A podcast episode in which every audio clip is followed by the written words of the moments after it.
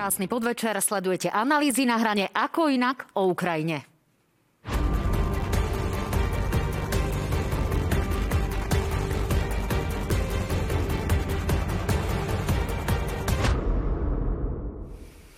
Dva milióny. Podľa OSN toto obrovské číslo predstavuje počet utečencov, ktorí ušli pred vojnou z Ukrajiny. Čo sa bude diať na ukrajinskom území, ktoré je zmietané ruskou inváziou? Aké sú ďalšie plány, ďalšie očakávania a ako sa vysporiadať s obrovskou mierou propagandy, ktorú cítime aj na slovenskom území. O tom všetkom dnes budem diskutovať s mojimi hostiami, ktorí sú tu dnes naozaj mimoriadne traja, pretože aj tá situácia je mimoriadne vážna a musíme ju rozobrať z rôznych hľadisk. Ja tu teda v tejto chvíli vítam pána Tomáša Valáška, bývalého diplomata, veľvyslanca stálej delegácie pri NATO a v súčasnosti poslanca za progresívne Slovensko. Vítajte, pán Valášek. Ďakujem za pozvanie, dobrý deň. E, generála Pavla Macka, e, známu tvár v súčasnosti predsedu ODS, občianských demokratov Slovenska. Vítajte aj vy, pán Macko. Ďakujem pekne pekne, dobrý deň, prajem.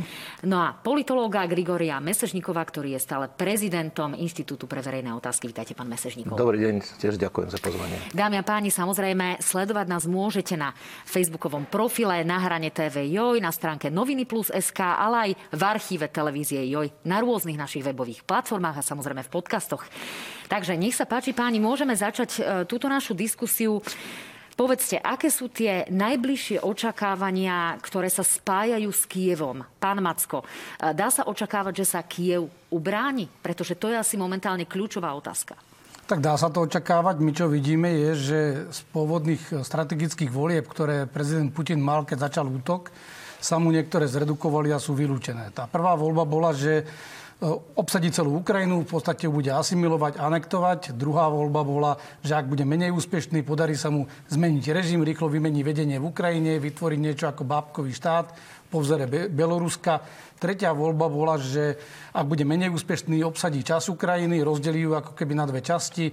V tej jednej časti sa e, zastabilizuje, vytvorí si tam svoju moc a tú druhú časť zničí, pokiaľ sa bude dať. A tá štvrtá voľba je, že zničí ten zvyšok Ukrajiny, lebo nedokáže ju obsadiť, tak aspoň zničí všetko, čo sa tam dá. No vy to v súčasnosti nevidíte, ale my práve ukazujeme obrázky, ktoré hovoria o tom, o čom uh, hovoríte aktuálne vy, a o tom komplexnom zničení Ukrajiny, ktorá je dramatickým spôsobom bombardovaná.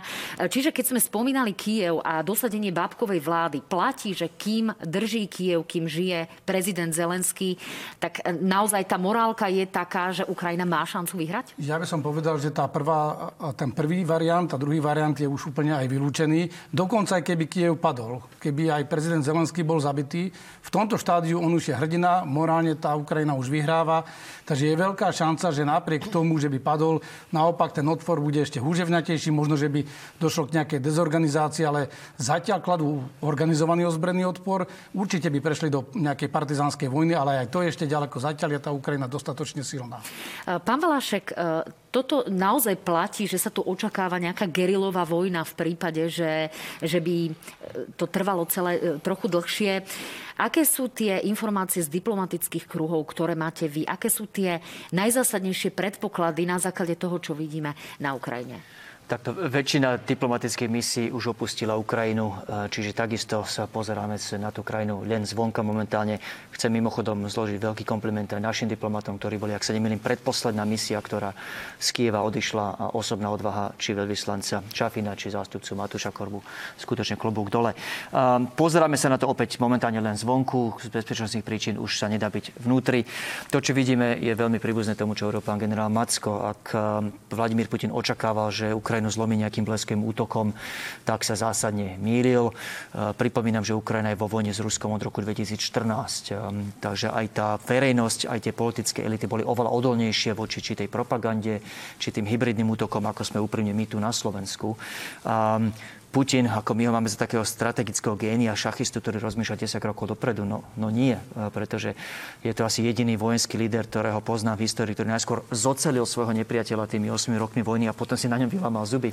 A teraz sme v tej situácii, ako popísal aj pán generál, že že vlastne jeho pôvodný plán, taký ten, ten rýchly blitzkrieg a, a nejaký, šokom zosadiť rozbitú morálku Ukrajincov a nastoliť pro ruskú vládu zlyhal a je v štádiu vyslovne len, že pomsti alebo, alebo že No objavili sa informácie, s ktorými naozaj treba aktuálne pracovať veľmi opatrne. E, informácie, ktoré hovoria o tom, že Vladimír Putin si už na bieloruskom území necháva bývalého prezidenta Janukoviča ako možnosť bábkovej vlády, to znamená niekoho, koho dosadí na čelo Ukrajiny, ktorú bude takýmto spôsobom politicky ovládať. E, máte vy takéto informácie? No, máme už dokonca spred začiatku vojny vďaka tomu, že spojenci mali zjavne veľmi spolahlivé zdroje a zverejňovali informácie o ruských plánoch, ktoré sa naplnili možno nie na presný deň, ale do bodky. Už tedy avizovali rôzne pripravované postavičky, ktoré by mohli tú Ukrajinu prevziať, tak povediac. Ale platí to, že, že ja si neviem predstaviť prakticky teraz, ako by niekto ako Janukovič, na ktorý ešte mimoriadne zdiskreditovaný po tom, čo všetko robil v roku 2014. Pripomínam, že toto bol prezident, ktorého, za ktorého rozkrádanie na Ukrajine dosiahlo takých kolosálnych rozmerov že on má taký vlastný ranč, ja som si ho bol aj pozrieť, eh, kde má proste svoju súkromnú zoo, svoj súkromný eh, boxerský ring, svoj, svoje súkromné proste ako keby haciendu po vzore Pavla Escobara v Kolumbii, pre tých, čo pozerajú Narcos v, na, na Netflixe. Takže toto je vysoko sprofanovaná diskreditovaná osoba, kohokoľvek tam Putin dosadí, bude mať obrovský problém získať si dôveru obyvateľov, je to prakticky vylúčené a bude mať obrovský problém s udržaním kontroly nad Ukrajinou. Áno, treba rozhodne pripomenúť, že e, bývalý prezident Janukovič absolútne zmaril všetky nádeje, ktoré mala Ukrajina po oranžovej revolúcii. Pán Mesežníkov, ako vyčítate ten najbližší scenár? Čo je najpravdepodobnejšie, e, že sa ukáže, a nie len z toho vojenského hľadiska, ako to teda hovoril pán generál Macko, ale skôr možno, že aj z takého toho politologického politického, e, čo svet čaká. Ja by som dodal pár viet k tomu, čo povedali pán generál a teda Tomáš Valašek. E, naozaj ukázalo sa, že tých 8 rokov ktoré oddelujú začiatok celej tej vojny, pretože tá vojna sa začala naozaj e, vo februári 2014 až doteraz. Tá ukrajinská spoločnosť, zložky ukrajinského štátu, samozrejme ozbrojené síly, nestracali čas. A ten, práve ten priebeh tejto vojny, že všetky nádeje na Blitzkrieg zlyhali, a Ukrajina odoláva, teda čo sa týka ozbrojených zložek, tá štatistika, ktorý sa dá podľa mňa dôverovať, svedčí o tom, že zlikvidovali enormné množstvo vojenskej techniky. A samozrejme aj teda zabili veľa e, ruských vojakov. A celá ukrajinská spoločnosť je motivovaná obhajovať svoj štát, záleží e, občanskej spoločnosti na tom, aby Ukrajina pretrvala a súhlasím s tým, že všetky pokusy inštalovať tu nejakú politickú mŕtvolu, ako Viktor Janukovič je politická mŕtvola, to je, to je proste zombie.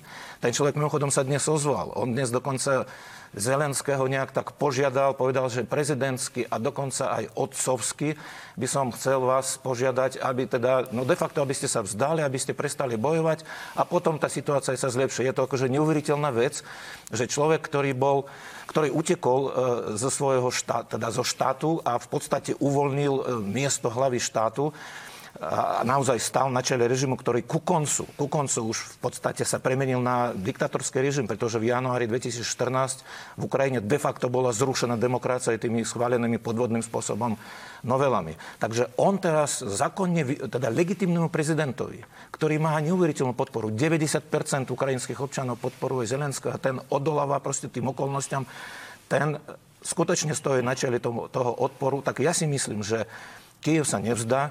Kiev okrem toho teda, že je momentálne celkom dobre chránený e, ozbrojenými silami, že má aj, tak ako som povedal, veľmi motivovaných obhajcov priamo z radov občanov. A nemám na mysli jednotky územnej obrany, ale priamo občania, ktorí prijavili záujem o e, teda o zbranie.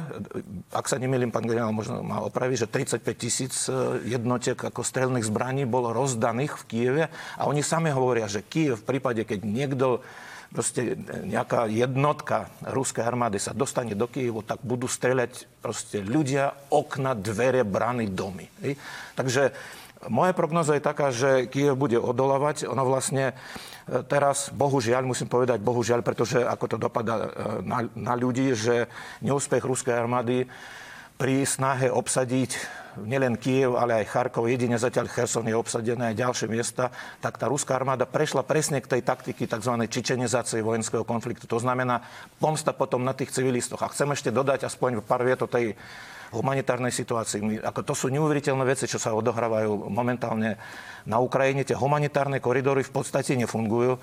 Ruská armáda ostreluje civilistov, ktorí unikajú proste z, z tých miest, kde boli Áno, videli noci... sme to vraždy e, celých rodín, ktoré boli zastrelené pr- priamo a dnes pri ako šialená správa, utiecť. že e, v Mariupoli zomrel dehydro, zomrelo dehydrované dieťa, pretože sa nemohol nikto dostať k tej rodine.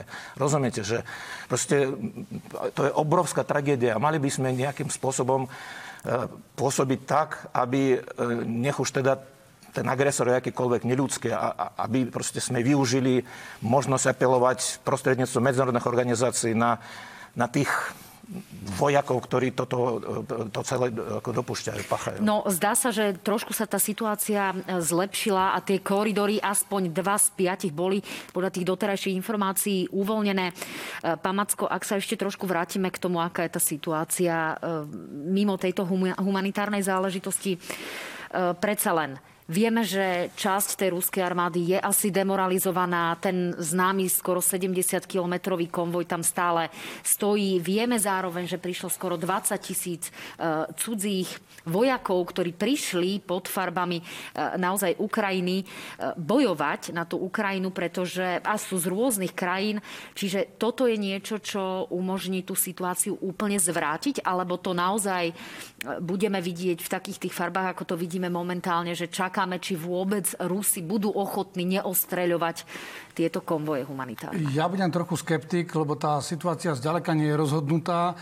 Tá vôľa je na strane Ukrajiny, tá vojna je spravodlivá z pohľadu Ukrajiny, oni budú bojovať do poslednej chvíle, ale Rusi majú veľký potenciál. Problém je v tom, že Rusi majú to svoje tylo chránené, vedia z Ruska nasúvať dodatočné zásoby, aj keď majú obrovské problémy s logistikou. Tie sú aj funkčné priamo v teréne, ale aj systémové, lebo majú zle dizajnovanú proste tú logistiku. Ale čo my vidíme oproti napríklad tej Čečni, oni sa predsa len poučili a preto som taký opatrný, že Rusi v podstate v Čečni nabehli rovno do tých miest aj s mechanizovanými vojskami, s tankami. Tie mestá sú ako špongy. Vy tam Tie tanky sú dobré, keď ich viete koncentrovať v otvorenom priestore, nájdete nejakého veľkého protivníka spolu s letectvom, s delostrelstvom, to naraz dokážete tak dynamicky skombinovať, udriete, rozdrtíte toho protivníka a pokračujete ďalej. Do mesta, keď prídu, tak, sú nasia, na, tak sa úplne nasiaknú akoby do špongie, lebo vás tie uličky rozdelia vlastne ten tank bez ochrany pechoty je na nič v tom meste. E, ľudia sa vedia brániť nielen, že tými 35 tisícami zbraní, ľudia sa vedia brániť holými rukami, vedia hádzať tie zápalné flaše. My sme to videli už tie prvé tri dni v tých mestách, že keď prišli tie transportéry do mesta. Tým chcem povedať, že momentálne sme v takej situácii, že Rusi nemajú už čím prekvapiť, lebo ten moment prekvapenia stratili prvé tri dni, ale majú dosť sily na to udržiavať aktuálne status quo. Ukrajinské sily sa bráňa hrdinsky a statočne, ale nevieme, aké majú vnútorné zásoby. Uh, vôľa tam bude stále narastať, u Rusov klesať. No na druhej strane vieme, že tam majú uh pozabíjaných aj niektorých elitných členov, napríklad generál Gerasimov, sú tam niektorí kadirovci, ktorí naozaj prišli o život. To boli, môžeme naozaj bezostyšne povedať, že vrahovia, ktorí boli nasadzovaní eh, na čierno v, v štátoch, kde naozaj prebiehali rôzne zločiny vojnové. Eh, to znamená, nastáva tam taká nejaká situácia, že prichádzajú o život ľudia, na ktorých sa spolieha rúska armáda ktorá zdá sa aj tie komunikačné schopnosti má významným spôsobom narušené? Pretože vieme, že o smrti generála e, Gerasimová sa dozvedeli ukrajinské jednotky práve z komunikácie, ktorá medzi týmito jednotkami prebehla. Čiže čo tam je v podstate aktuálne, zaujímavé a zásadné z hľadiska tej komunikácie, ktorá tam úplne nefunguje, povedzte, pán Macko. Je tam viacero problémov. Prvý je na ten pozitívny z pohľadu Ukrajiny a to je to strategické prekvapenie, že naozaj oni kladú húževnatý odpor, ale nie je chaotický. On je veľmi dobre organizovaný. Ukrajinci používajú niečo, čo sa hovorí ekonomika sily. Ich úlohou je narušovať tie útoky tých ruských síl. Oni nepotrebujú teraz robiť veľkú protiofenzívu, oni potrebujú udržať svoje pozície, udržať tú morálku. A tie komunikačné siete Rusov sú významne narušené? Môžeme to takto povedať? máme tam viacero problémov. Prvý je, že nie všetká technika má digitálnu komunikáciu. Tie staršie ruské tanky, čo vidíme, T-72 a podobne, majú ešte analogové radiostanice, tie im Ukrajinci vedia odpočúvať alebo rušiť. Je pre nich dokonca výhodnejšie to odpočúvať a podľa toho sa zariadiť a chystať im pásce, útočiť na nich. Máme potom aj modernejšie systémy, ale zásadný problém je v koordinácii ruských vojsk. Rusi sústredili okolo Ukrajiny takú veľmi čudnú zostavu, že vlastne povyberali zo všetkých vojsk, vojenských okruhov rôzne vojska. Zrovna na severe majú napríklad z ďalekého východu. Tam sme videli, že aj tá technika je zanedbaná. A tu platí to, že presne, že v ďalekej gubernii, e, do ďalekej gubernie centrum z Moskvy nedovidí a v ďalekej gubernii ich netrápi, čo sa deje v Moskve. Zrazu sa ocitli vo vojne a pri tej koordinácii to to viazne. Najviac im viaznú tie zložky spravodajské a strategické, lebo aj prvý deň vlastne oni dali výsadok a spravodajci už išli do Kieva. To boli spravodajci, ktorí už mali vlastne zriadiť tú novú vládu a išli do Kieva, ako keby už ho ovládali a vlastne tam si nabehli. A veľa z nich tam zahynulo, zajali ich. Takže v tomto prípade Ukrajina vedie veľmi účinnú účinný boj, účinnú obranu a na druhej strane tým Rusom stále chýba dých, e, nevedia sa koordinovať, sú veľmi rôznorodí, je tam zlá disciplinovanosť a podcenili psychologickú prípravu. Otázne je, že koľky, koľky vedia, že sú na Ukrajine z iných dôvodov ako dôvodov, ktoré im e, do hlav vtlkala ruská propaganda, ak to takto môžeme povedať. Je to tak? To je presne ono. Ja som to chcel povedať, že to je jednou vetou. Podcenili psychologickú prípravu, lebo v určitom okamžiku bolo potrebné aj tým vojakom povedať, že idete do vojny. Oni stále čakali, že sú buď na cvičení, alebo niektorí mu povedali, že idete robiť len nejakú takú pozičnú hru, ako u nás v 68., že obsadíte to, však vás budú vítať, lebo aj tak tú vládu tam nikto nechce. Tak dlho presviečali svet, Putin a jeho režim, ale aj vlastných vojakov, aby utajili t- tie skutočné zámery, že nakoniec si presvedčili aj vlastných vojakov, ktorí zrazu zistili, že realita je iná. A to zlomí vôľu. No, prezident Zelenský, pán Valašek, dlhodobo hovorí o tom, že aj Európa, aj NATO by sa jednoducho mali zapojiť do tejto vojny. Žiada o vyhlásenie bezletovej zóny nad Ukrajinou. Svet to ale odmieta, vojenskí analytici e, to unblock odmietajú. E, jednoducho, toto by sa považovalo za vstup do tretej svetovej vojny, pretože, aby sme to jednoducho vysvetlili, v momente, ak by sa nad e, Ukrajinou objavilo akékoľvek lietadlo, NATO by ho jednoducho potrebovalo zlikvidovať, zostreliť. Eh, je toto naozaj, naozaj takéto vyčkávanie, eh, taktizovanie len nejakým predlžovaním času, hoci je tretia svetová vojna nevyhnutná, alebo naopak je to dobrý diplomatický krok? Takto, nielen, že chceme, ale potrebujeme pomôcť Ukrajine nielen z nejakých morálnych a etických dôvodov, ktoré sú samozrejme veľmi silné. Toto je čierno-biela situácia, je tu jasný agresor, Vladimír Putin a, a jasná obeď a, a to je uh, Ukrajina. Takže máme ten etický dôvod. Máme dobrý silný bezpečnostný dôvod. Uh, alebo ak si myslíme, že Vladimír Putin má na muške tak povedať len Ukrajinu, tak sa hlboko mýlime. Pripomínam, že toto je štvrtá vojna, ktorú Ruská federácia rozputala od rozpadu Sovietskeho zväzu a grátame Moldavsko, Gruzinsko a vlastne prvú vojnu na Ukrajine v roku 2014, ktorá viac menej pokračuje. Um, je to tretia vojna za Vladimíra Putina. Vladimír Putin už už aj nám, krajinám na východnom kríle aliancie nadiktoval vo forme ultimáta predloženého ešte v decembri minulého roku požiadavky, aby sme sa my vzdali z vlastnej suverenity a, a, a dali Rusku právo veta o tom, ako sa budeme brániť, s kým sa budeme brániť. Áno, ja len pripomeniem, to je tá snaha o stav uh, spred roku 97, aby Presne sme teda tak. neboli vnímaní ako člen NATO. Aby bolo jasné, aby sme sa stali takým nejakým že druhoradými členmi NATO s, s neslobodný rozhodnúť alebo požiadať spojencov o pomoc. Takže nerobme si žiadne ilúzie. Je tu reálna šanca, že ak prezident Putin uspie na Ukrajine, že toto sa neskončí uh, Ukrajinou. Preto je v našom bezpečnostnom záujme, nielen morálnom a etickom, uh, Ukrajine pomôcť. A Čiže teraz, aj bezletovou zónou, alebo akým to spôsobom? Je to, to, k čomu sa dostávam. Že, samozrejme, to neznamená, že, že všetkými spôsobmi, poviem to na rovinu, tu tak trošku balansujeme práve medzi touto silnou bezpečnostnou potrebou po, pomôcť Ukrajine, ale aj tým, aby sme neprekročili nejakú hranicu do, do tretej svetovej vojny. V prípade bezletovej zóny Rusko jasne komunikuje, že bude považovať um, ešte možno vycúvam, že bezletová zóna bolo jasné divákom, znamená v praxi, že, že spojenecké stíhačky budú nad ukrajinským územím zostrelovať ruské stíhačky. A toto Rusko jasne povedalo, že jej prestávalo pre ňo prekročenie hranice a, a v tom prípade by nasledovala odpoveď či jadrová, či iná. Takže preto si ja myslím, že, že by to bolo z našej strany nerozumný krok. Čiže ešte vyčkávať? A skúšať to len nebavíme ekonomicky? Sa vyčkávať, nebavíme sa o tom, nebavíme sa len o ekonomicky. Dodávame zbranie, ktoré sú v tom, v tom nastolení nejaké rovnováhy medzi ruskými a ukrajinskými silami veľmi dôležité. Bavíme sa tu nie o symbolickej vojenskej pomoci. Som rád a som hrdý na to, že sa tá aliancia zmobilizovala, že dnes sú to tisíce či rakiet protilietadlového typu, či protitankových zbraní, ktoré sú na Ukrajinu dodávané, ale budeme musieť balansovať medzi tým, čo treba a reálne vieme Ukrajine dodať a čo by už mohlo byť tou hranicou, ktorá by rozputala širokú vojnu. Pán Mesežníkov, čo by podľa vášho názoru mohlo byť práve tou hranicou? Pretože ak sa rozprávame o tom, že celý svet tu e, uvaľuje sankcie na Rusku federáciu a že zatiaľ sa rozprávame skôr v rovine dodávania vojenského materiálu a ekonomických sankcií, nie je toto naozaj studená vojna no, alebo prach tej tretej svetovej tak, studená vojna už je to dávno, ale ja by som chcel iba uprisniť, lebo vy ste e, uviedli teda ten, tento blok našej diskusie tým, že prezident Zelenský žiada krajiny na to, aby vstúpili do vojny. No, nie je to tak naformulované. Určite prezident Zelenský e, prosí o pomoc a sú tam rôzne možnosti. Tak Zelenský hovoria, teda to, to, o tom hovoria už dávnejšie aj ďalší ukrajinskí predstavitelia, že oni by potrebovali dostatok tých bojových letadiel, ktoré by boli schopní proste zostreľovať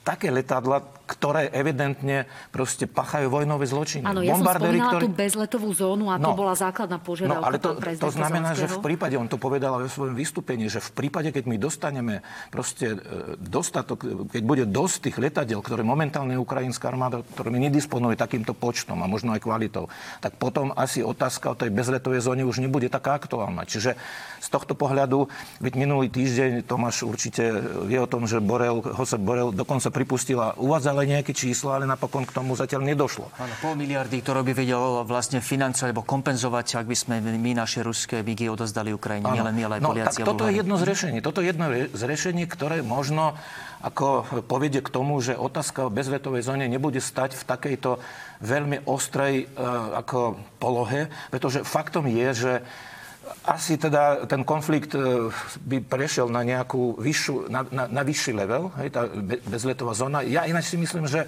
za istých okolností, ja teda aj nie som vojenský strateg, ja, to, ja politicky, ako uvažujem politicky, že proste zavedenie bezletovej zóny prvýkrát od, od začiatku tejto vojny by mohla spôsobiť rozpory v samotnom ruskom vedení. Ja netvrdím, že tak k tomu dojde, ale môže k tomu dojsť, pretože dvakrát bude loptička na, na teda území toho Ruska. No to znamená, že skúsme sa teraz zamerať na to, aby, aby proste tá vojenská pomoc bola tak dostatočná pre tú Ukrajinu, aby dokázala sa sama ubrniť bez toho, aby sme do toho nejakým spôsobom vstúpili. A ešte jedna taká terminologická vec, keď tu zaznieva pojem Tretia svetová vojna, no tak e, áno, hrozí e, veľmi intenzívny vojenský konflikt v dôsledku toho, ako sa správa agresor, ktorý ani neskrýva to, že teda chce po Ukrajine proste zautočiť na ďalšie štáty. Že to nebude tretia svetová vojna, ale e, tá konfigurácia bude iná. To proste bude jeden darebacký štát, ktorý bude chcieť zviesť zapas o svoje svetové, proste o svoje o snahu vrátiť to do, do čas asi Sovietskeho zväzu. Ako to, Čiže to bude, ako to v minulosti to, vojna medzi Ruskom a celým svetom, pretože Rusko okolo seba nemá nejakých spojencov. Rozumieme. E, tam je naozaj ďalší, ďalší plán, možno obsadiť to po Baltie, hovorí sa o tom veľmi otvorene. Moldavsko. Ja len ale doplním ešte k tým MIGO ministerstvo obrany, e, to upresňuje, že zatiaľ by nemal kto chrániť náš vzdušný priestor, preto je problém s našim v úvodzovkách vypožičaním MIGov, čiže by sme potrebovali naozaj ešte čas na to, kým príde americká technika. E, pán Macko, ak sa rozprávame naozaj o tretej svetovej vojne, čo by to znamenalo? E, Vladimír Putin teda povedal, že by to považoval za, za útok a za okamžitý vstup do tretej svetovej vojny v prípade tej e, bezletovej zóny.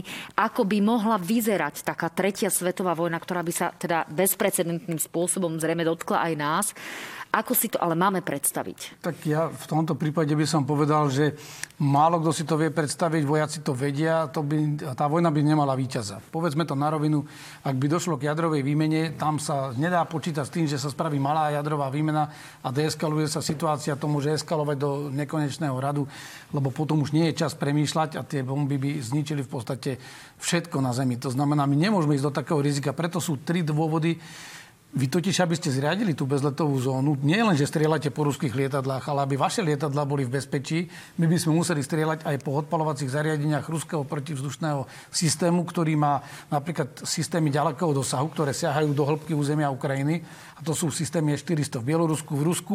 A to by bol už náš priamy útok na ruské územie. Druhá vec je, že my by sme museli naše letectvo, myslím, spojenci, presunúť priamo dovnútra Ukrajiny, lebo lietať niekde z Anglicka alebo z Nemecka a byť 5 minút v ukrajinskom vzdušnom priestore by bolo neúčinné. Medzi tým by tí Rusi to vedeli zničiť. Takže preto zatiaľ nejdeme. Zatiaľ nie je tá červená čiara. Tá červená, tú červenú čiaru nakreslia politici, ktorí povedia, že kde je tá hranica, že musíme ísť do toho rizika, lebo naozaj súhlasím s pánom Valáškom, že my bojujeme o svoje prežitie, lebo voči nám sa tá vojna vedie ďaleko dlhšie. Tomu rozumiem, pán Macko. Skôr mi ide o to, aby sme ľuďom vysvetlili, čo tá tretia svetová vojna môže predstavovať napríklad pre Slovensko.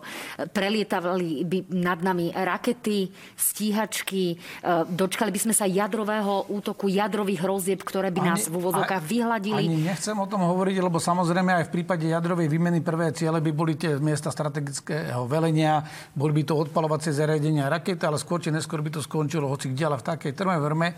Verte tomu, je taký potenciál k dispozícii, že nedá sa ustrážiť a je tu jeden problém. My sme konvenčne ďaleko silnejší ako Rusko.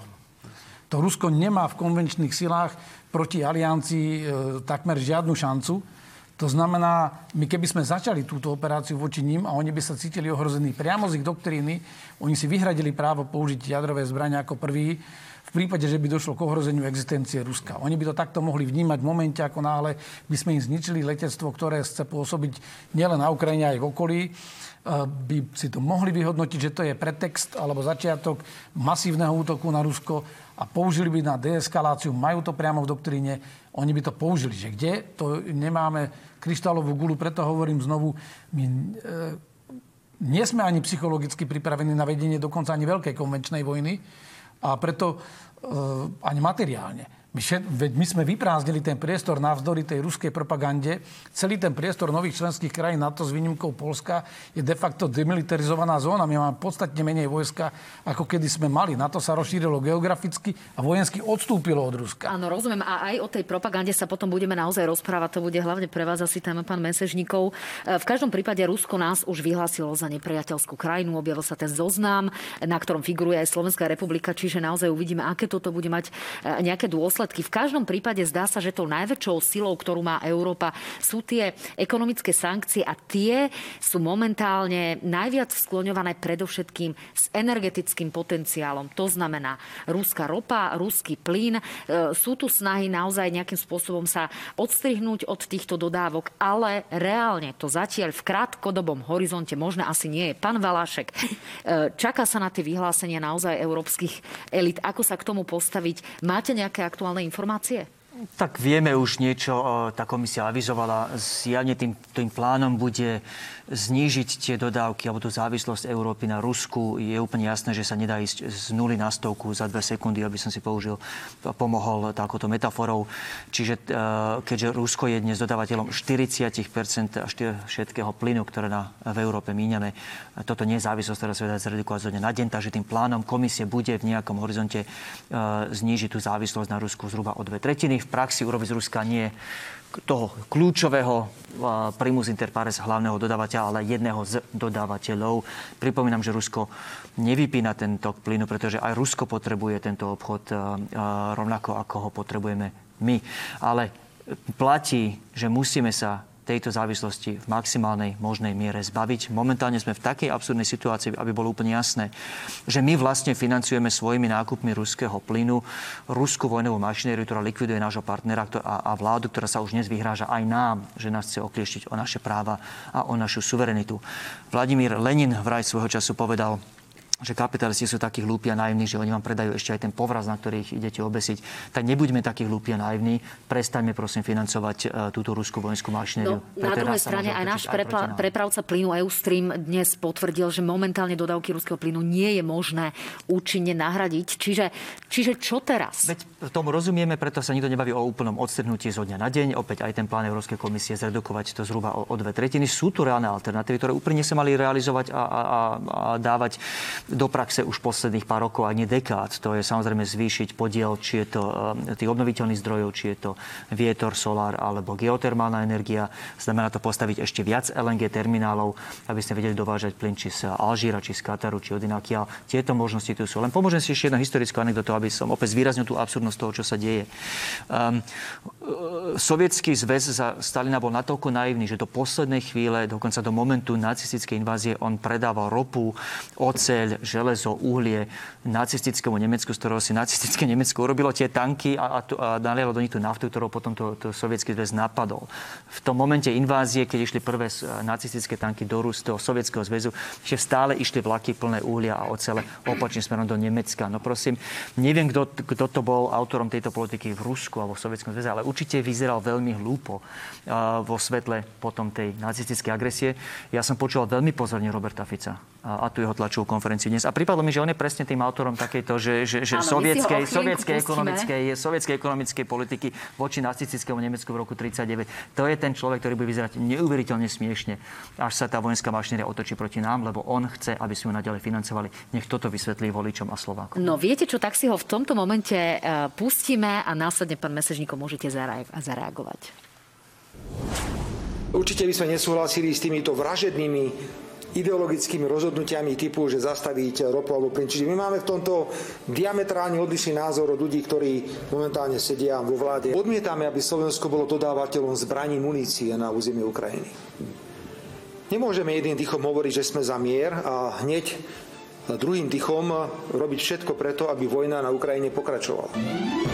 No, e, pán Mesežníkov, ja to len doplním, že vedľa Roberta Fica, hoci sme to momentálne presne nevideli v tom zábere, ale stál človek, ktorý hovoril o tom, že Ukrajina by sa mala vzdať aby sa e, celá táto situácia urýchlila, pretože aj tak je nejakým spôsobom e, na Prahu prehry a že tam teda bolo doslova iba 351 obetí. Ako sa dá toto vnímať a ako sa dajú vnímať e, povedzme reakcie Nemcov a Bulharov, ktorí potvrdili, že momentálne nie sú ochotní a nie je možné sa odstrihnúť od tých energetických e, zásob fixovaných práve na Čo sa týka Roberta Fica, je to, je to fakt strašné. Ten človek ako keby bol naozaj z inej planety. On ako keby nevedel o tom, čo sa odohráva na území nášho susedného, v podstate partnerského dnes aj spojeneckého štátu. On rozpráva o plyne, on rozpráva o nejakých vražedných, povedal, že vražedné ekonomické rozhodnutia. Vražedné sú e, proste aktivity ruskej armády, ktorá zabíja bezbranných ľudí, ženy, deti ktorá neumožňuje odísť cez e, humanitárne koridory obrovským masám obyvateľstva. Robert Fico to hovorí, že nemali by sme posielať zbranie Ukrajine, však Ukrajina sa predsa bráni, tak e, ruská armáda je vo veľkej prevahy. No to, čo sme počuli, to je vystúpenie nie že ruského agenta, to je vystúpenie ako keby predstaviteľ ruského štátu. A toho spojenca štátu, ktorý momentálne proste sa vyčlenil z medzinárodnej komunity. Rusko je stále stálym členom Bezpečnostnej rady, OSN, ale správa sa ako daribacký štát. Proste sa samostat, teda dobrovoľne sa vyčlenilo z tých norem medzinárodného práva. A Robert Fico sa stal dnes advokátom Ruska. Samozrejme, to nie je iba teda záležitosť posledných dní. Robert Fico tu dávnejšie, aj vtedy, keď dokonca deklaroval e, súlad našej zahraničnej politiky s nejakými európskymi spoločnými rozhodnutiami, vždy ich komentoval tak, že bolo jasné, že on má s tým problém. Áno, o... počúvali sme snahy o to zostať v jadre Európskej únie. To teda ale... zaznievalo opakovane. Ale Následne pritom... informácie iba... o tom, že sa máme obrácať na všetky štyri svetové strany, ale e, zdá sa, že sa to vyvinulo sem. Nech sa páči, vždy dokončite. Bol, vždy bol proti tým sankciám. A teraz si predstavte, že okoľko by, čo by Rusko bolo silnejšie, keby tie sankcie sa nezavedli. A vôbec, ako by to vyzeralo s Ukrajinou. Rozumiete, tie sankcie samozrejme boli nedostatočné. Ja si myslím, že viacerí z nás proste na to poukazovali. Ale bez tých sankcií by Ukrajina jednoducho nevydržala. A dnes Ukrajina je pod neuveriteľným, neuveriteľným tlakom. Tá krajina proste odolovala ozbrojenému, ozbrojenému útoku. Obyvatelia hynú e, mesta sú rozbombardované. Podívajte sa na Charkiv, ako vyzerá. To je krásne e, východoukrajinské mesto, proste centrum, priemyselné centrum, akademické centrum. Dnes je to rozbombardované mesto ako Coventry.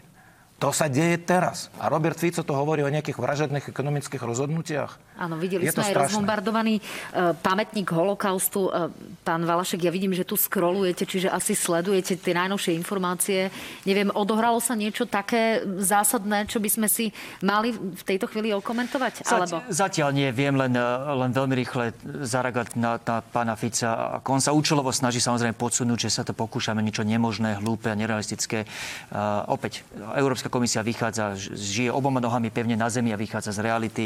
Tú závislosť na ruskom plyne budeme odstrihávať postupne a plynule a aj tie návrhy textov, ktoré boli zverejnené, ktoré mám pred sebou, hovoria nie o odstrihnutie, ale o znížení tej závislosti a o postupnom prechode k obnoviteľným zdrojom energie, čo je mimochodom niečo, čo sme si sa chystali urobiť tak či tak kvôli samozrejme zníženiu a, alebo spomaleniu globálneho oteplovania. Čiže tu nehovoríme o nejakej science fiction, o niečo nebezpečnom, hovoríme o stratégii a rozhodnutí, ktoré potrebujeme urobiť pre seba, pre svoje vlastné klimatické ciele a po udianí od 24. februára aj pre vlastné bezpečnostné záujmy. Pán Valašek, stále Európa rokuje o sprísnených a opäť sprísnení sprísnených sankcií. E, čo sa dá ešte sprísniť vo vzťahu k Ruskej federácie? Pýtam sa preto, pretože sa už súkromný sektor e, zapojil naozaj do, do toho boja za, e, povedzme, za vyriešenie tejto situácie. Vieme, že najznámejšie firmy, ktoré majú celosvetovú pôsobnosť od, eh, od technologických firiem cez odevné firmy, nábytkárske firmy, opúšťajú ruský trh. To znamená, že aj bežní Rusi to naozaj pocitia už v priebehu najbližších dní. Kde je ešte ten priestor na sprísňovanie sankcií vo vzťahu k Putinovmu režimu? Tak zjavne je už na stole dohoda rozšíriť tie osobné personálne sankcie o ďalších zhruba 100 ľudí, e, členov hlavne tej hornej komory Ruského parlamentu, ktorí boli zodpovední za tie zákony, tie drakonické zákony, ktoré boli zavedené za posledných pár dní. Koľko je to? 15 rokov za až, až šírenie... Do 15 rokov. Až do 15 rokov za šírenie nesprávnych informácií alebo nepresných informácií o Ukrajine. Inými slovami, e, za to, že sa otvorene hovorí o ruskom zlyhaní v tejto krajine. Takže tieto sankcie už boli, alebo sú v podstate odsúhlasené.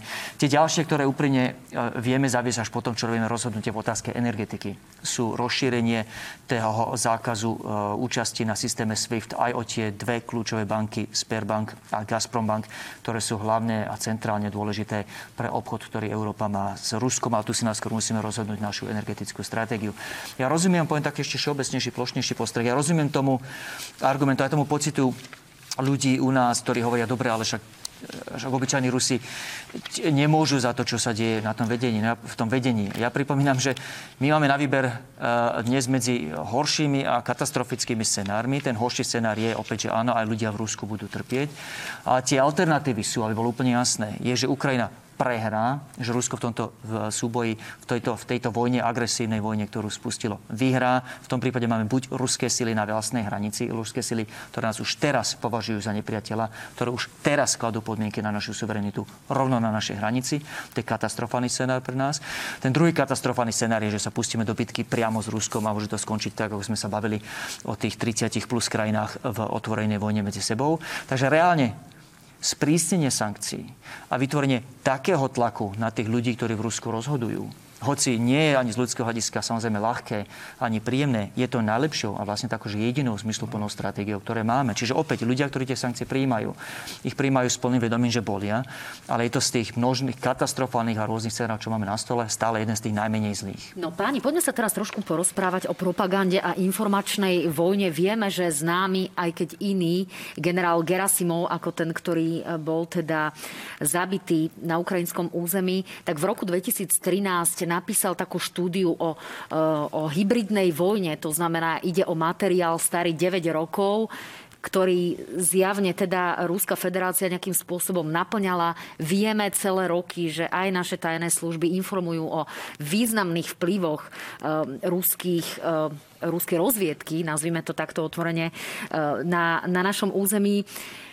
Čo s tým, ako sa vieme, pán Macko, v tejto chvíli brániť, keď vieme, že približne 25% Slovákov podľa rôznych prieskumov, napríklad pre, podľa prieskumu agentúry ako pre hospodárske noviny, stále je pod vplyvom ruskej propagandy, stále má také tie proruské tendencie a mnohí z nich naozaj velebia Vladimíra Putina.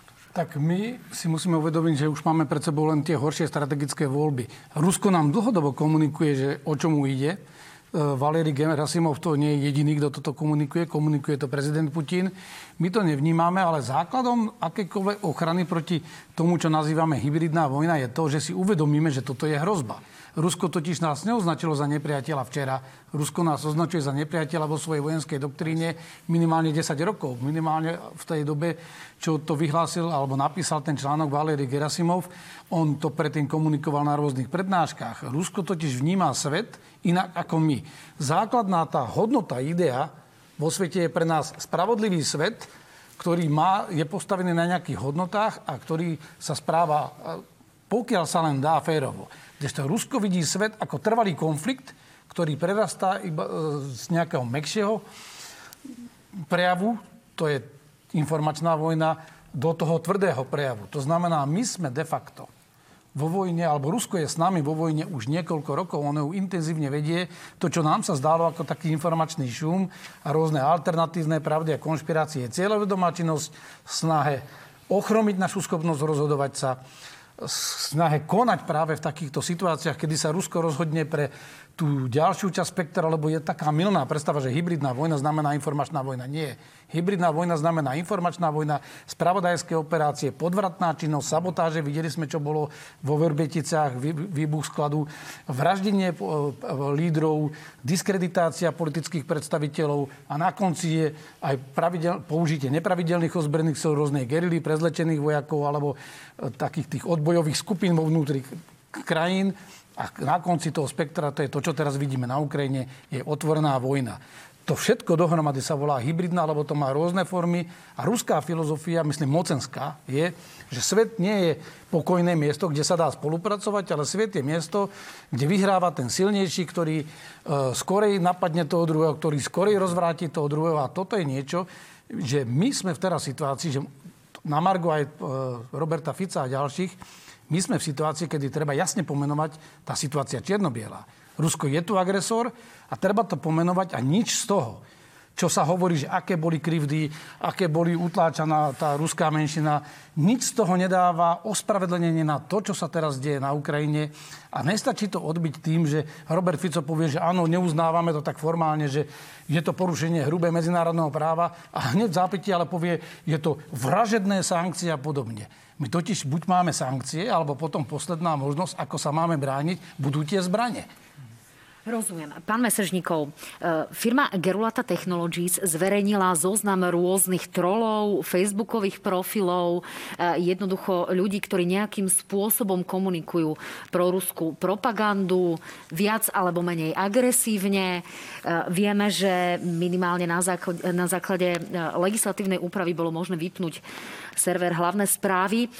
V každom prípade Dá sa hovoriť o tom, že je tá propaganda na slovenskom území veľmi úspešná aj vďaka tomu, čo teda naozaj vidíme a čítame na Facebooku? Tak tu v posledných rokoch, najmä teda po roku 2014, naozaj vznikol taký veľmi rozvetvený ekosystém rôznych e, platform jednotlivých aktérov, e, pro, teda proruského vplyvu. E, šíria sa rôzne narratívy, ovplyvňujú sa verejná mienka a môžeme odsledovať to, akým spôsobom sa napríklad vyvíjali názory verejnosti na našu zahraničnú politickú orientáciu, na naše členstvo v NATO, v Európskej únii, na naše spojenectvo s ďalšími krajinami a názory na jednotlivé jednotlivé štáty. A samozrejme v situáciách, keď dochádzalo k nejakým takým akože kritickým udalostiam e, vo svete, tak vždy sa aktivizoval tento ekosystém, ktorý vždy spolahlivo, absolútne bez akýchkoľvek pochybností sa postavil na stranu Ruskej federácie. Či išlo povedzme o nejaké napríklad vnútropolitické rozhodnutie, hej, kauza Navalny, proste e, uzatvorenie rôznych e, mimovládnych organizácií. V priebehu niekoľkých rokov sa tu tento ekosystém aktivizoval. A samozrejme, tak ako ste spomenuli e, ten prieskum Gerulaty, tak tam sú aj konkrétne mena. A je tam, sú tam uvedené mena aj dosť ako vysoko postavených slovenských politických predstaviteľov, poslancov, ktorí proste boli na čele toho. Áno, ako hovorí pán Breiner, ktorý má na starosti e, hybridné hrozby na ministerstve obrany, e, trolovia sedia aj v našom slovenskom parlamente. E, pán Mesežníkov. bol predseda, predseda parlamentu, tiež sa správal tak, hoci teda možno, že tam v tomto zozname nebol na poprednom mieste, ale správal sa presne ako ruský trol. To znamená kremelský trol. To znamená, on chodil do Moskvy, tam uh, oznamoval rôzne, povedal by som, že veci odporujúce našim zahranično-politickým záväzkom a potom, keď sa vrátil sem, tak tu šíril kremelské narratívy úplne otvorene a, a boli v rozpore s našou zahranično-politickou líniou. Pán Valašek, e, v týchto prípadoch, ak hovoríme o významne postavených osobách u nás na Slovensku, Vnímate to, že ide o užitočných idiotov, alebo ide o ľudí, ktorí to robia za peniaze, alebo ide o nejakú snahu populistickým spôsobom získať vyššie preferencie pre svoju stranu práve z dôvodu, že tu v našej spoločnosti stále tie pro, proruské tendencie a tá taká e, historická afinita e, za socializmom, za komunizmom, že tu stále je prítomná? Ako, čo z toho je z vášho pohľadu najpravdepodobnejšie? Ako ktorý je, je, je, je správna odpoveď. Sú tu ľudia, ktorí sa zjavne snažia surfovať nejaké populistické vlny, testujú si, či toto bude téma, ktorá ich vie vyniesť hore v percentách, či k moci. A to vidno aj podľa toho, že keď vidia, že to nejde, tak, tak vedia otočiť. Tu mám na mysli hlas, ktorý otočil retoriku úplne za posledných pár, za posledných týždeň zhruba, či dva. A sú ľudia, ktorí dokážu konzistentne, kázali to celé roky, ako správne hovorí pán Mesežníkov. Tu už treba, tu už je potom jasné, že buď ide o ľudí, ktorí sú jednoducho presvedčení, lebo sú natoľko naivní a hlúpi, alebo sú priamo platení. A to ale ja samozrejme neviem rozlíšiť bez tých spravodajských informácií a rozhodne nebudem strieľať od pása. To, čo však viem povedať, je, že my nie sme bezmocní, veď my sme predsa suverénna republika, ktorá má svoje, ktorá má svoje páky a nástroje, ktorými sa vie brániť brániť. Ak teda platí a z tých správ, ktoré ako poslanec dostávam od SIS a iných, stále tu zjavne existuje jedna veľmi aktívna ruskom organizovaná a platená vplyvová operácia, o ktorej hovoril pán generál. Ak teda platí, že sú tu tieto aktivity u nás vyvíjane a, a ľuďmi, ktorí sa tvária ako diplomati na ruskej ambasáde, ale reálne sú to špioni a riadia týchto agentov, že takých ľudí tu máme, no tak potom konajme. A ja rozumiem tomu, len dokončím, ja rozumiem tomu, že Minister zahraničných vecí sa snaží koordinovať so zvyškom Európskej únie.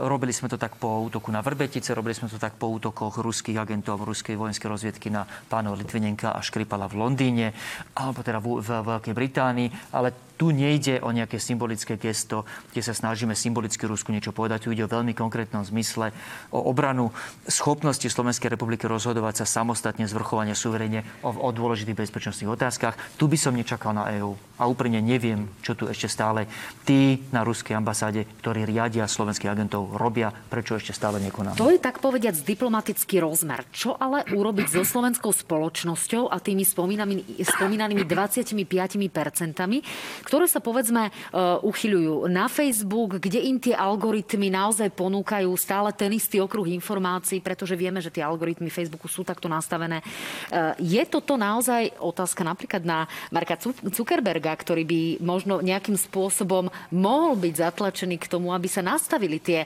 algoritmy tak, aby jednoducho tí ľudia neostali v tom blúdnom kruhu. Je to možné, pán Valašek? No, na neho to už asi nie je otázka, pretože túto otázku dostal za posledných 10 rokov e, asi miliónkrát vrátane od čelných predstaviteľov amerického kongresu po, po tom, čo Facebook zjavne pomohol Donaldovi Trumpovi k zvoleniu v, eh, pred tými, koľko je to, možno s desiatimi rokmi, eh, pardon, no, o šiestimi rokmi. Um, túto otázku dostal a vidíme, že, že Facebook nie je pripravený konať. Ak aj konajú, tak konajú na tých najväčších trhoch. Slovensko je príliš malý trh na to, aby ho reálne brali vážne. Vďaka tomu je najväčšou, suverene najväčším zdrojom dezinformácií na Slovensku nie Zemavek, nie hlavné správy, ale Facebookový profil nemenovaného poslanca za smer. Ja už som zdal nádej, že s tým Facebook niečo urobí. Myslím si, že prišiel čas na poctivú a tvrdú reguláciu. Opäť sme svrchovaným suvereným štátom, ktorý si musí upratať a má právo, plné právo upratať si vo vlastnom informačnom priestore. Nerozumiem, prečo ešte stále neregulujeme sociálne siete, hlavne Facebook, a nie je to len Facebook, ako mediálne, iné mediálne firmy. Keby Jojka púšťala von informácie, ktoré sú vyslovene, že navádzaním na násilie, e, sú zavádzajúce, e, sú, e, sú klamlivé, no boli by ste potrestaní. Proste na mediálne spoločnosti uplatňujeme jeden štandard, ale tvárime sa, že Facebook, Instagram, Twitter nie sú mediálne spoločnosti, hoci reálne dnes sú hlavný zdroj informácií pre drvivú väčšinu z nás. To nedáva zmysel. Konečne akože zosúľaďme si naše, našu legálnu prax s realitou, ako ju všetci zažívame dennodenne. Pán Macko, čo ešte okrem toho, čo teraz spomínal pán Valášek, je možné urobiť, aby sme naozaj nejakým spôsobom, a nehovorím len edukovali tú spoločnosť, ale nejako zabránili šíreniu e, dezinformácií, ale aj nejakým spôsobom e, prinútili možno, doslova to poviem takto, tých 25% ľudí e, počúvať. Vieme, že ministerstvo školstva napríklad spustilo rôzne weby aj prostredníctvom pedagogicko-metodologického centra a rôzne webináre, rôzne linky, kde aj učitelia majú možnosť sa s tým oboznámiť, aby sa nestalo to, čo teda sa stalo v minulosti, že podľa prieskumov 66% našich učiteľov nebolo schopných rozoznať hoax a bolo práve naopak ich schopných dokonca zdieľať. Čiže čo ešte, akým spôsobom pomôcť, aby e, časť našich ľudí, ľudí nebola zmetená? Do, dobre ste začali v podstate aj to, že tu sedíme, alebo že chodíme teraz v posledných e, dňoch do viacerých diskuzí, vystúpení, vysvetlíme aj, aj ten konflikt. To je ten začiatok. My potrebujeme, to je komplexné pôsobenie proti nám. Niečo je spontánne, lebo niektorí sú už dokonca užitoční idioti aj tým, že oni spontánne uveria tomu obsahu a ďalej ho replikujú. Je tu viacero vecí, ktoré treba urobiť. Ja by som začal od toho najťažšieho. My si musíme začať čistiť naše bezpečnostné zložky. Lebo my vlastne, keď ja vidím pred úradom vlády parkujúce auto so svetovou jurajskou stužkou v dobe, keď Rusko už vedie vojnu, tak to je jasný signál, že my máme ľudí infiltrovaných, ktorí nie, že sú pomilení. Niektorí veľmi dobre vedia, čo robia a provokujú a idú až na hranu aj v týchto bezpečnostných zložkách. Takže treba využiť ten aparát, ktorý je E, čo sa týka bezpečnostných previerok, treba ho uviesť na pravú mieru, začať ho seriózne využívať. Treba potom začať aj, čo ste naznačili, s edukáciou. My musíme učiť ľudí kritickému mysleniu. Lebo najhoršie by bolo zakázať nejaké konšpiračné weby, zakázať tých pravých šíriteľov priamo nenávistnej propagandy alebo, alebo tých dezinformácií a vlastne nanútiť ľuďom, podobne ako to robí prezident Putin, tú pravú pravdu. Nie, my musíme naučiť ľudí rozoznať tú pravdu a represia a regulácia musí prísť tam, kde je to za hranicou, lebo sloboda prejavu neznamená slobodne šíriť čokoľvek, šíriť nenávisť. Tam treba urobiť jasnú deliacu čiaru a možno, že aj sprísniť zákony. A pokiaľ sa týka vonkajších aktérov, my musíme posilniť aj tieto zložky, aby rozličili, že toto je len omyl, lebo hoxy vznikajú, vždy budú konšpirácie, to tu boli odjak živa, ale my, musí, my musíme zistiť tie, ktoré sú vlastne cieľavedome robené s nejakým zámerom, že vidíme, že je tam nejaké, že nejaká súvislosť s nejakým aktérom, vonkajším aktérom, tie treba odhalovať a tam radikálne treba zakročiť. Pán Valšek, vy ste chceli krátko zareagovať, ja ale na chvíľku doplním pána Macka. Dokonca sme tu mali vysoko postaveného predstaviteľa vojenského spravodajstva, ktorý sa len pred niekoľkými týždňami stal členom extremistickej strany, práve zdieľajúce ruskú propagandu. Nech sa páči, pán Valašek, reagujte a potom máte Jasne. slovo vy, pán Tak prípad tohto človeka, ktorého ste práve spomínali, to je predpokladám niekto to s plným vedomím toho, čo sa deje, urobil toto politické rozhodnutie. Ale potom sú tu tí mnohí ľudia, chcem tu zareagovať na pána Macka, ktorí ani nevedia rozlíšiť. A chcem počiarknúť význam tej, tej vzdelanostnej roviny, pretože nikdy to nebude tak, že tu nebudeme, alebo že vieme, alebo že aj chceme úplne vyčistiť ten informačný priestor. To nepôjde. Vždy tu budú nejaké hoaxy. Ale pokiaľ nenaučíme ľudí rozlišovať uh, medzi nimi, čo znamená, pokiaľ do nich nevštipíme nejaké kritické zmýšľanie a nech, ak nezmeníme ten náš dôraz na memorovanie, učenie sa z pamäti, ale pokiaľ ne, nenaučíme ľudí už od, od malého veku, to je neskoro učiť na univerzitách, na základných a stredných školách, že si dôkladne posudzujú, čo je to, čo čítajú, čo je to čo ten autor či autorka, um, aké prezumcie robí, z čoho vychádza, či tie informácie dávajú zmysel, či ten argument dáva zmysel. Toto sú veci, ktoré sa zahraničí bežne štúdi- učia. Ja mám tú výhodu, aj to šťastie či nešťastie, že som študoval obe vysoké školy v zahraničí. Ten dôraz, ktorý sa tam kladie na kritické rozlišovanie medzi pravdou a nepravdou, posudzovanie, čo je proste ten argument, na čom je založený, či nie ste na hnených nohách, to sa nedá porovnovať s tým, čo sa učí u nás. Bez tohto budú všetky tie ostatné kroky, ktoré sme spomenuli, či ten, tá regulácia lepšia, či to zatvorenie zema, pardon, hlavných správ budú mať len obmedzený efekt, pokiaľ nezmeníme tie, skutočne to, a to, ako ľudia tie správy čítajú. Pán Mesežníkov, e, ako k tomu máme pristupovať my, e, moderátori politických diskusných relácií? Pretože v prípade, že by sme naozaj chceli nejakým spôsobom obmedzovať tú diskusiu, aby nezoznievali argumenty, na ktoré povedzme počúva tých 25% spomínaných ľudí, nemohli by sme veľkú časť opozície pozýva do diskusných relácií. Nám sa naozaj stalo aj minulý týždeň. V tejto relácii mal sedieť pán Danko v diskusii s, musím povedať, naozaj mimoriadne silným diskutérom, ministrom obrany Jaroslavom Naďom. A dostali sme za to naozaj veľkú mieru kritiky. Čo ale máme robiť? Nemáme týchto ľudí vťahovať do diskusie, máme odstrihávať nejakým spôsobom časť opozície. Ako, to, ako sa k tomu máme postaviť E, my, ak nám viete dať nejakú Rozumiem. No, ja chcem povedať takto, že táto otázka, že čo teraz s nejakými zaužívanými pravidlami vyváženosti, zastúpenie proste rôznych politických síl, prúdov a tak ďalej, že my musíme vyjasniť, a toto tu zaznelo niekoľkokrát, že my sme teraz v inej situácii. Po 24. februári sme tu v inej situácii. My sme v podstate už účastníkmi, keď nie bezprostredne nejakej vojenskej fázy, ale účastníkmi konfliktu, ktorý sa nás týka. Týka sa nás preto, že my sme členská krajina NATO a ten štát, ktorý zautočil na Ukrajinu, nás vníma ako nepriateľa. A teraz dokonca ešte nás priamo kodifikoval. Hej. Naša susedná krajina proste je prepadnutá. My jej pomáhame. No, to znamená, že tieto otázky by sa mali riešiť s prihľadnutím na, na práve tú ako špecifickosť tej situácie. Ja viem, vy máte určite nejaké regulácie tej rady pre retransmisiu a vysielanie a tak ďalej, musíte všetko to dodržiavať, ale e, treba jednoznačne povedať, že potom e, títo ľudia, ktorí možno z titulu, ja neviem, tých princípov vyváženosti a tak ďalej, prichádzajú do tejto diskusie a musia byť takýmto spôsobom označovaní aj povedzme ich ako proti diskutujúcimi. Hej, to znamená, že musí byť asi potom tvrdšia tá tvrdšia diskusia. Ale ja chcem povedať, že... To znamená pozývať ich, ale tú diskusiu viesť, povedzme, spôsobom takým, aby verejnosti bolo jednoznačne aby vysvetlené. Aby bolo že, jasne pomenované, že to že sú zastupcovia, proste momentálne sú to zastupcovia takých prúdov, ktoré sú v, úplne, ja si myslím, legitimne povedať, v rozpore s našimi národnoštátnymi záujmami, našimi bezpečnostnými záujmami. Ja chcem povedať, že ja samozrejme problém ovplyvniť tých 25%, nedá sa ich prinútiť. Ako proste ľudia formulujú svoje názory rozličné rozličný, rozličným spôsobom. Však teraz je dobrý príklad. Po tom, čo Rusko zautočilo na Ukrajinu, tak e, percento tých, ktorí považujú e, Spojené štáty za naj, najzodpovednejšieho, teda e, najzodpovednejšiu sílu, za sílu, ktorá je zodpovedná za rozputanie konfliktu, to je neuveriteľný blúd, tak sa rapidne ako znížilo a naopak sa zvýšil počet tých, ktorí považujú, teda podiel tých, ktorí považujú Rusko za teda to znamená z 37, ak sa nemýlim, na 62.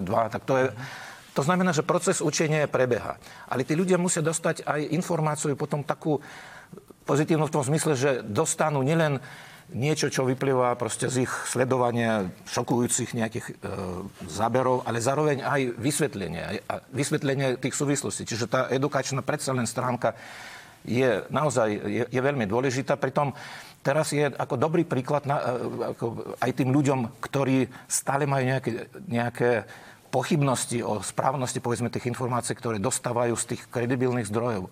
Ako uviesť taký príklad, pre mňa je to naozaj neuveriteľná vec, že ako tá štátna propaganda dokáže doviesť do dokonalosti proste svoje toxické pôsobenie. Dnes, keď, keď sledujete ruské médiá, tak tam vidíte úplne iný obraz toho, čo sa odohráva na Ukrajine. A potom vznikajú také situácie, že príbuzní z Ukrajiny telefonujú svojim príbuzným, blízkym ľuďom a rozprávajú im to, čo momentálne zažívajú a tí ľudia im neveria, lebo hovoria, že vôbec to nie je tak, že toto všetko je výsledok vašich ukrajinských nackov. No, Hej? Ruská federácia dokonca urobila aj um, animovaný dokument pre deti na školách, aby vedeli, že uh, Rusko prišlo zachrániť Ukrajinu. Ja som ho videla naozaj, uh, je to niečo, niečo, čo môžeme označiť e, bez pochyby za šialené. Vidíme zatýkanie e, ľudí, ktorí svojím spôsobom protestujú a naozaj výrazne a náhlas e, v Ruskej federácii a je to veľká odvaha.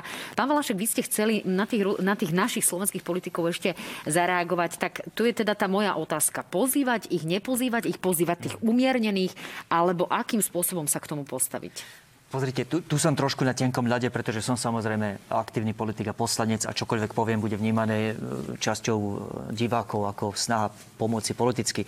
Ale, ale, ale poviem to tak, ako to vidím. Dva postrehy, nechcem povedať odporúčania, je na vás, ako sa zariadiť, ale dva postrehy. Ten prvý je neskoro snažiť sa napraviť tú škodu napáchanú na vnímaní ľudí, keď už raz nejaký troll, či priamo platený agent, či je to nejaký užitočný idiot, už, už zamorí, tak povediať, ten mediálny priestor klamstvami. Uh, tu sme sa poučili z tej celku zaujímavej a originálnej uh, taktiky, ktorú použili spojenci pred ruskou agresiou toho 24. februára, že zložili veľmi otvorene karty na stôl a tie fakty vykladali dopredu. Toto vieme, toto vieme o, ruskej, uh, o ruských plánoch.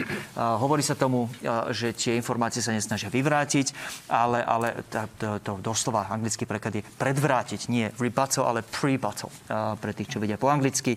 Toto by mohli vedia, mediálne spoločnosti robiť častejšie. Opäť nečakať, až sem príde nejaký ruský troll, nechcem menovať mená a zamorí to, ale, ale otvorene pomenovať tie fakty dopredu. Prvý postreh. Druhý postreh. Určite by sa nemala, nemali mediálne spoločnosti alebo kádrovať podľa politikov a, a politických strán, ale je tu jeden jednoduchý filter, jednoducho deliacia čiara a, a tá sa odvíja od toho jednoduchého postrehu, že každý máme právo na vlastný názor, ale nemáme právo na vlastné fakty. A zvážte pri tých pozvánkach, či tí ľudia sem prídu prezentovať rôzne názory na reálny objektívny fakt, alebo či sem prídu proste šíriť, že čisté, totálne, holé, tak, na to sme tu my, moderátori, ktorí máme šancu to mať v rukách na rozdiel možno od situácie na Facebooku alebo rôznych blogoch, kde tá oponentúra nie je žiadna. Páni, veľmi pekne vám ďakujem, že sme sa tu takto v Trojici, v Štvorici mohli stretnúť. Vy teda v Trojici a že ste naozaj nám veľmi odborne povedali, čo si o tom možno myslieť, e, objasnili nejakým spôsobom skutočnosti, ktoré sa odohrávajú na Ukrajine a ktoré dúfam, sa budú vidieť v lepšom svetle možno už o niekoľko dní. Pán Valašek, pán Macko, pán Mesežníkov, ďakujem ešte raz. Ďakujem za pozvanie.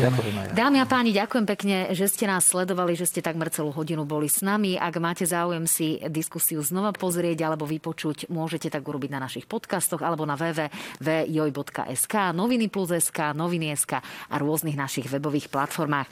Ja ešte na záver musím dodať, že televízia Joj sa naozaj snaží veľmi zodpovedne eh, diskutovať, veľmi zodpovedne eh, informovať eh, slovenskú spoločnosť o tom, čo sa deje na Ukrajine naozaj veľmi dôrazne si overujeme fakty, ktoré svojím spôsobom púšťame do éteru a takýmto spôsobom pristupujeme aj k voľbe našich hostí v televíznej relácii na hrane. Dámy a páni, prosím vás teda, aby ste aj vy veľmi zodpovedne zvážili, aké zdroje čítate a ak si povedzme nie ste istí, e, navštívte napríklad policajnú stránku hoaxy, e, ktorá vám jednoducho umožní sa tak trošku zorientovať, či je niečo hoax, konšpirácia alebo dezinformácia. Majte sa fajn, uvidíme sa vo štvrtok v relácii na hrane.